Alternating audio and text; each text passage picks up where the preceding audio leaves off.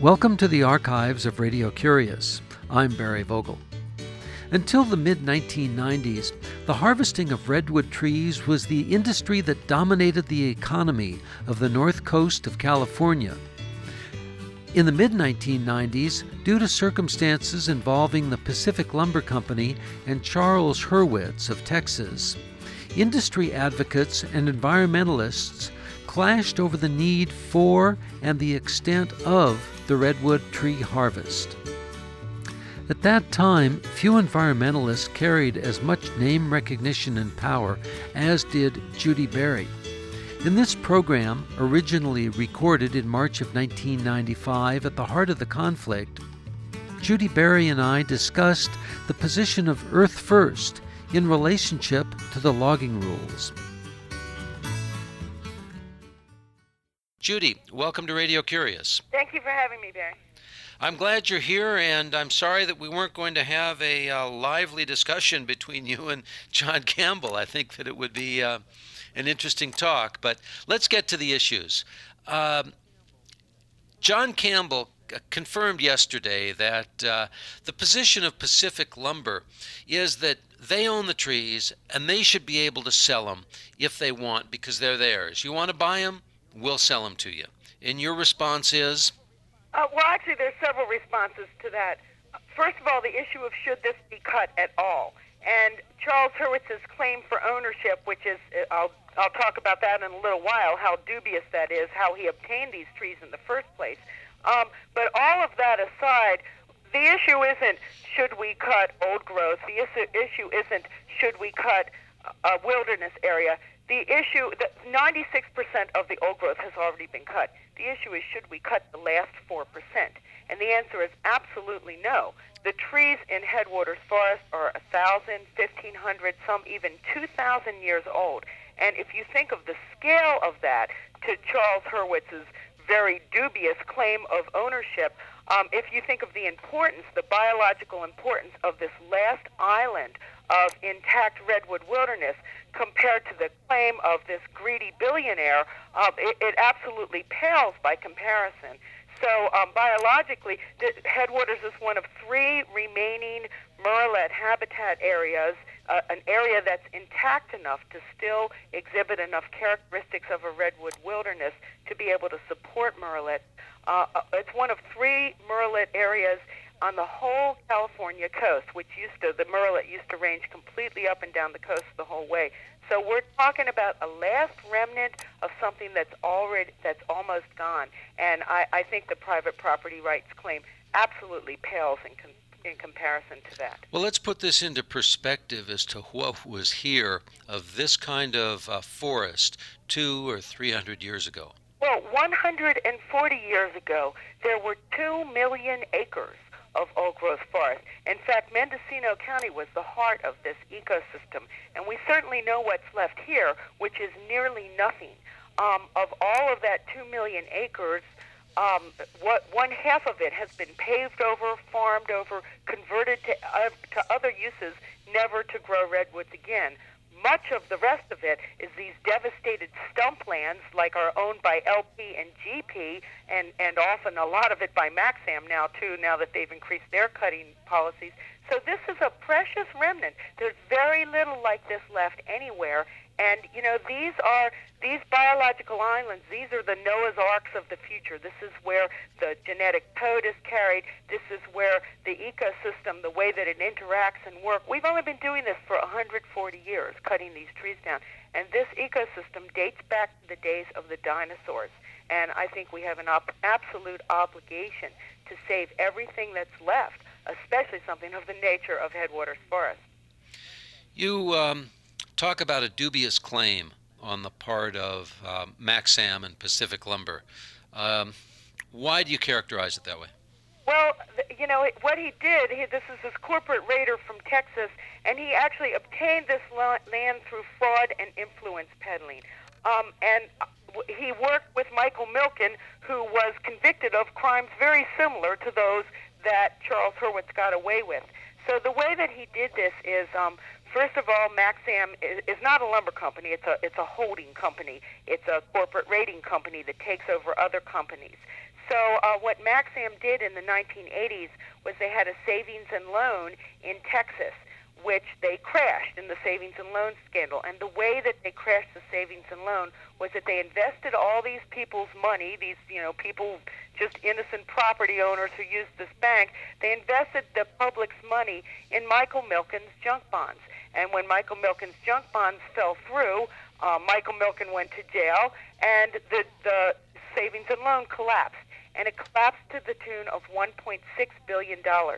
We, the taxpayers, bailed Charles Hurwitz out for that. There's something called Federal Deposit Insurance Corporation, and that is a public agency that guarantees banks so that we won't have another bank failure like in the Depression. So when this S&L failed, the public had to come in and bail them out. Um, and in addition to that, the Federal Deposit Insurance Corporation right now claims in addition to the $1.6 billion buyout, which they're just letting him get away with scot free, yet they have an outstanding claim against Charles Hurwitz for $540 million at the Federal Deposit Insurance Corporation, which is, they claim, his share relating from his fraud in the um, in the collapse of the S&L. So there's already a public claim of $540 million against this man, and yet he's demanding $500 million for Headwaters Forest.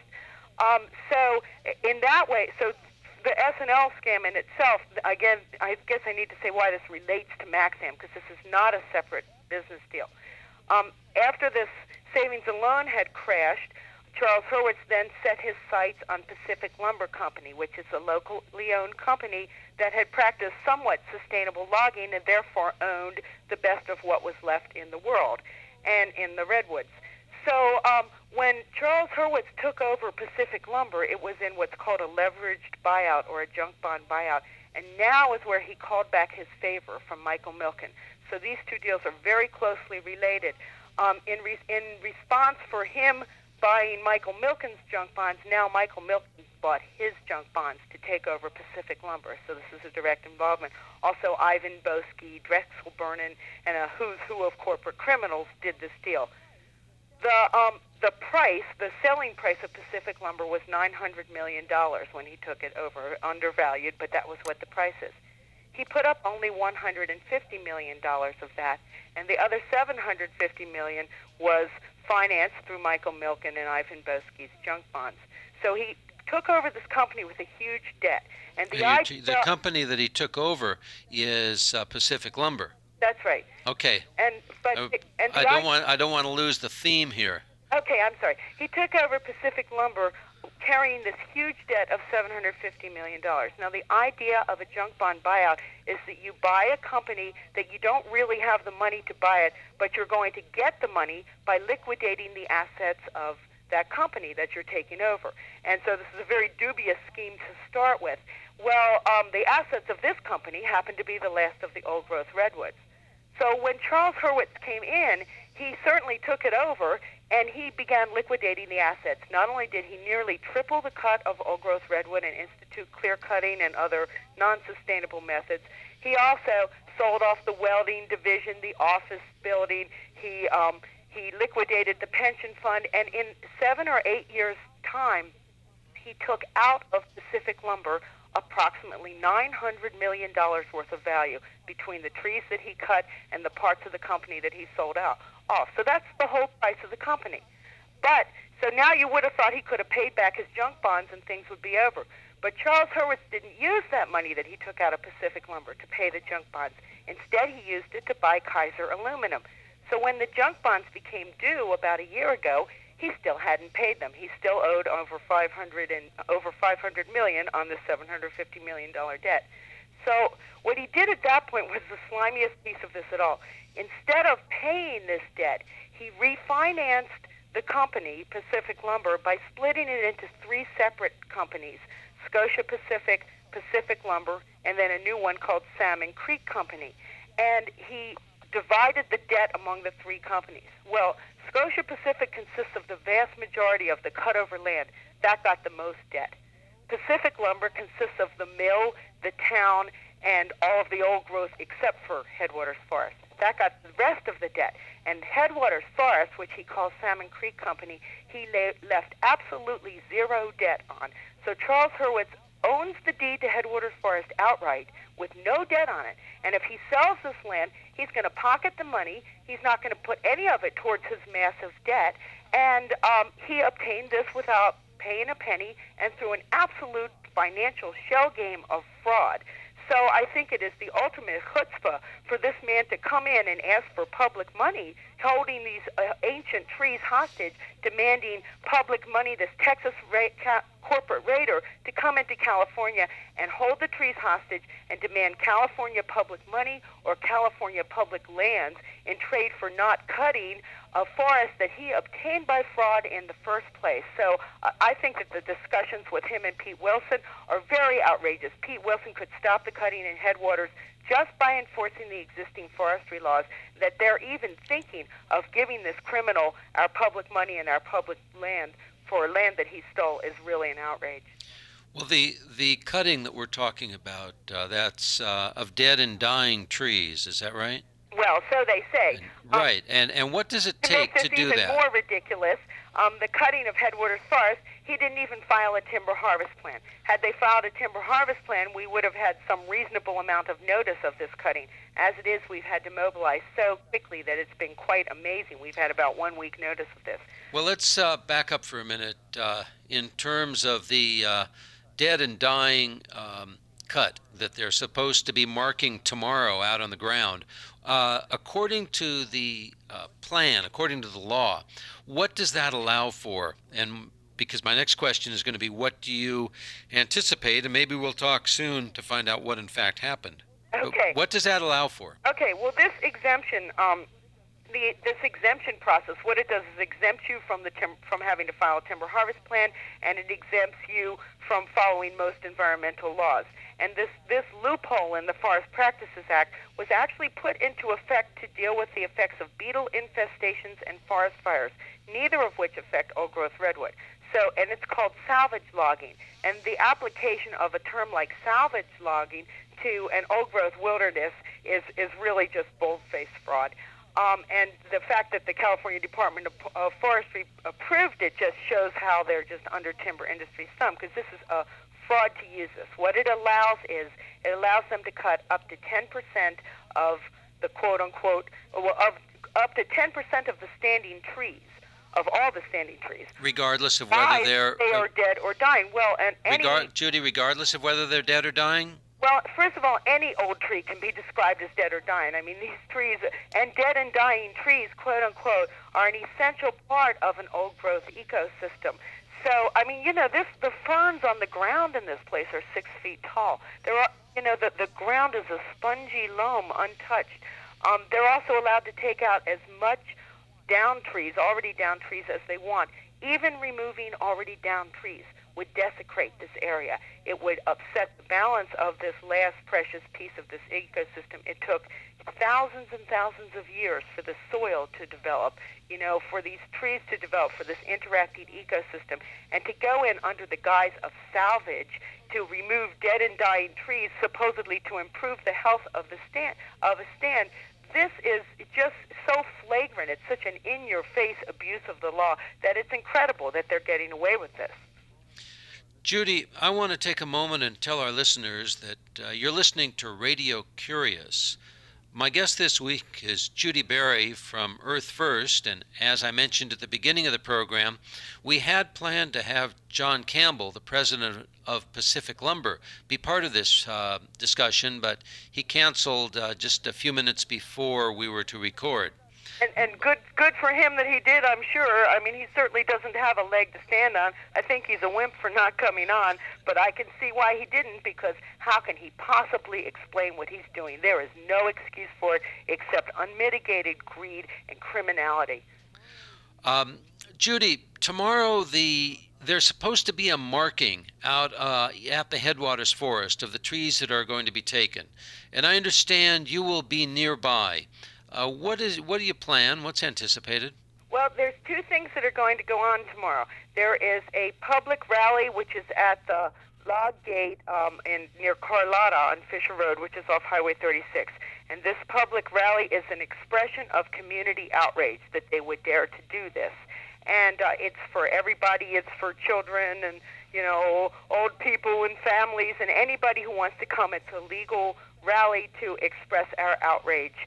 Um, but in addition to that, there will also be people in the woods attempting to physically block them.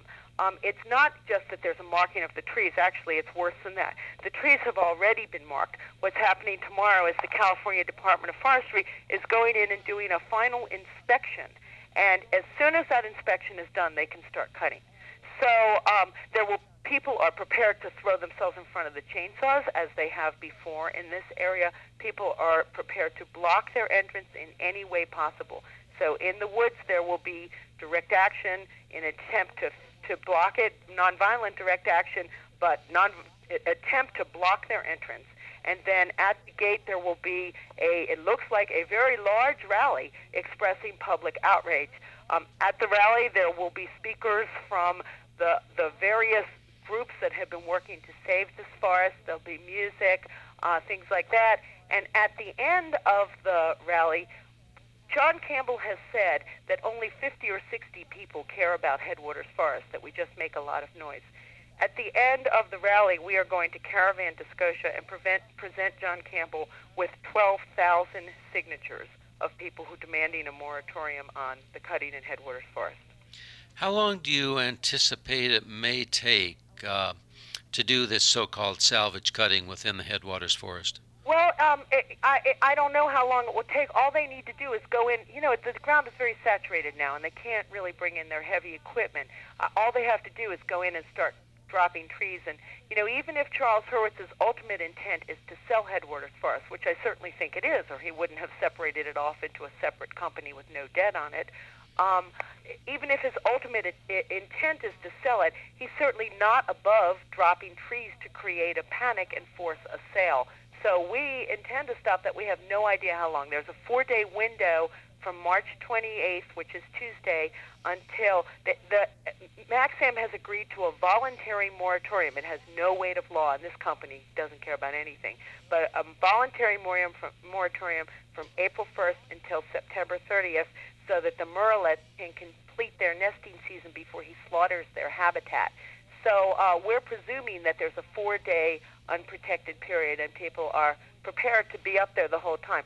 Um, Epic, by the way, though, is uh, is uh, tell us, tell us what uh, right now trying to Judi, court order. Judi, tell us what Epic is, and and back up there for a minute because okay. I think we are both talking at the same time. All right, Epic is the Environmental Protection Information Center, and uh, Epic has been filing lawsuits trying to stop uh, MAXXAM's um, cutting in, in various parts of the old growth for years and years and years. They've won eight lawsuits against MAXXAM on the issues of cutting old growth, including a very strong decision that they just got a week before they announced this Headwaters Grove. They just won a very strong decision in federal court stopping logging in Owl Creek, which is the second largest grove.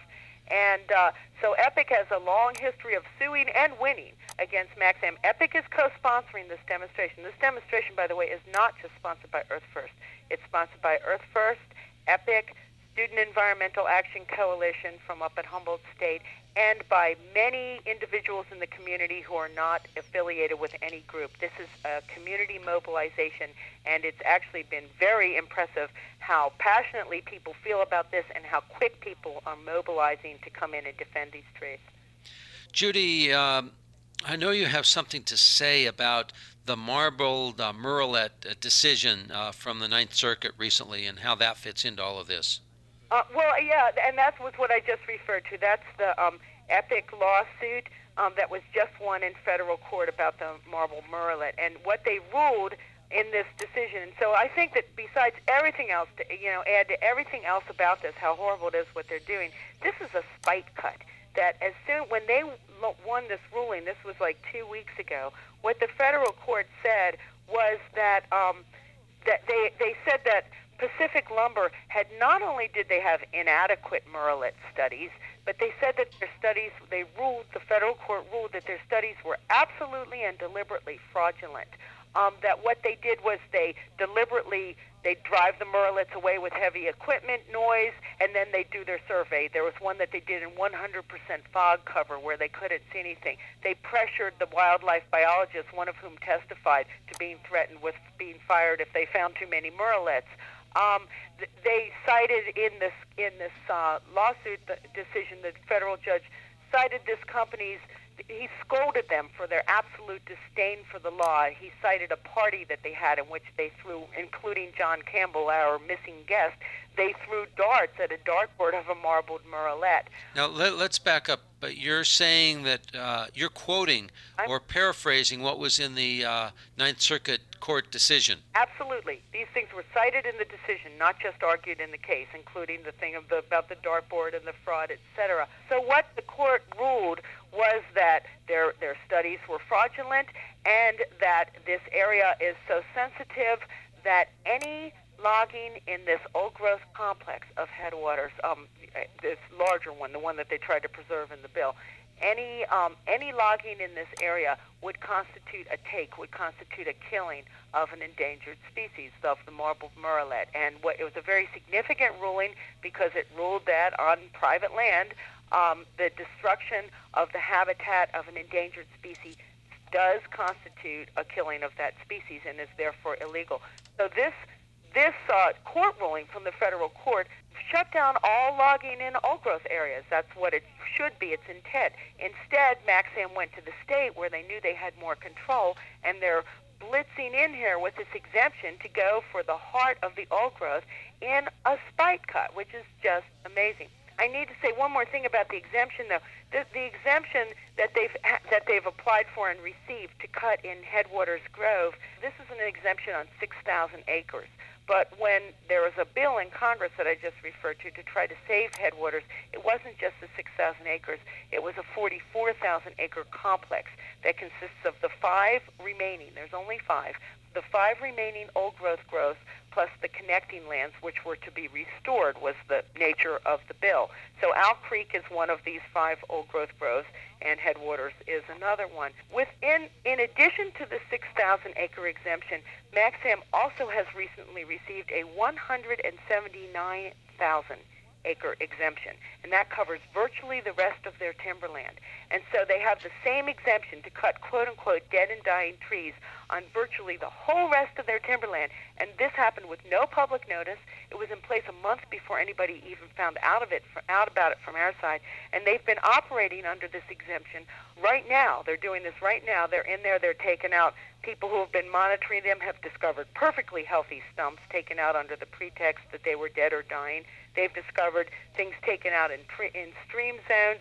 So even the minor regulations that modify an exemption cut have been flaunted as usual by MAXXAM. But even if they shut down the cutting on the 6,000 acres, they are still exemption cutting old growth, quote unquote salvage logging of old growth throughout their timberlands, throughout the 44,000 acre Judi, Judi, we're, we have about two and a half minutes left, and before we conclude, I want to shift topics with you and get a status report on the litigation that you have going against the FBI.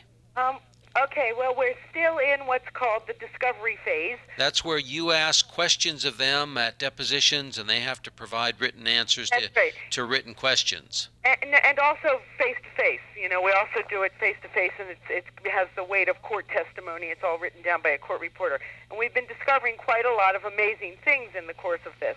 Um, what's most recently happened in this case is that Richard Held, the man in charge of the FBI, who was a longtime COINTELPRO operative under J. Edgar Hoover, engaging in J. Edgar Hoover type political sabotage campaigns, he actually filed a motion to protect himself from our questioning, saying that we shouldn't be allowed to protect himself.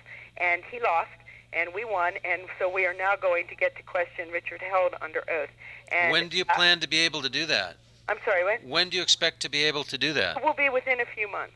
So that's that's the most recent thing. The other thing that happened in the same court hearing, which is very recent, is that um, the FBI, in the course of this discovery that we've been having in these interviews, they came up with an excuse where they claimed that they had a tip on the day that I was bombed that the heavy hitters from up north and Earth First were going to be transporting a bomb.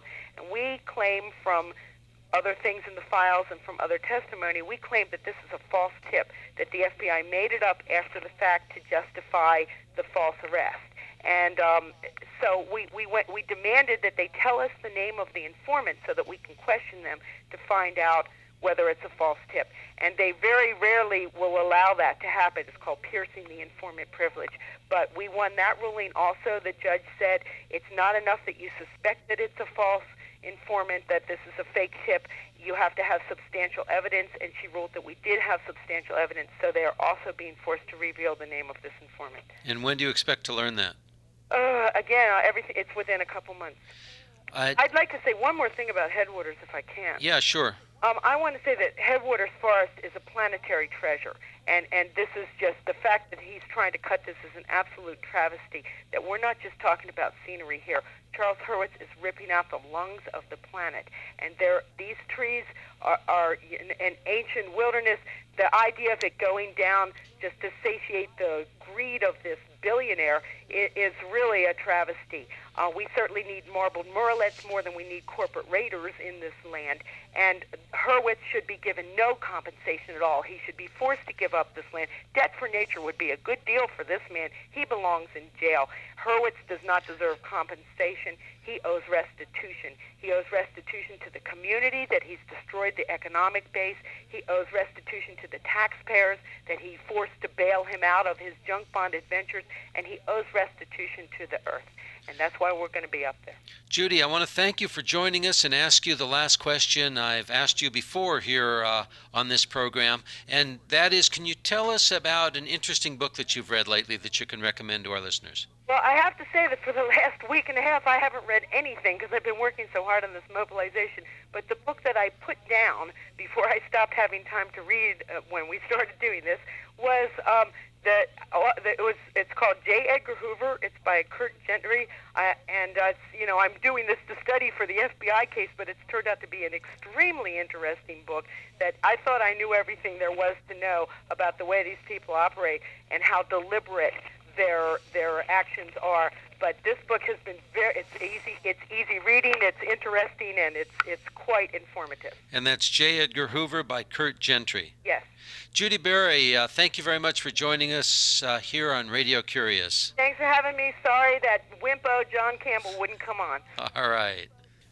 Right after we recorded this program and while I was preparing it for broadcast, Judi Bari called me back to tell me that she had learned that this morning, uh, March 27th, the logging had already begun at Headwaters Forest. Judi Bari was one of the leading environmental advocates in Northern California until her death in March of 1997. The book that she recommended is J. Edgar Hoover by Kurt Gentry. Copies of this and other editions of Radio Curious can be found on our website, www.radiocurious.org. There are over 750 archives on our website, radiocurious.org, and I'm honored to tell you that Radio Curious is now part of the collection at the Library of Congress. We appreciate your cards, ideas, and letters and do enjoy hearing from you. The email is curious at radiocurious.org. The postal address is 700 West Smith Street, Ukiah, California 95482.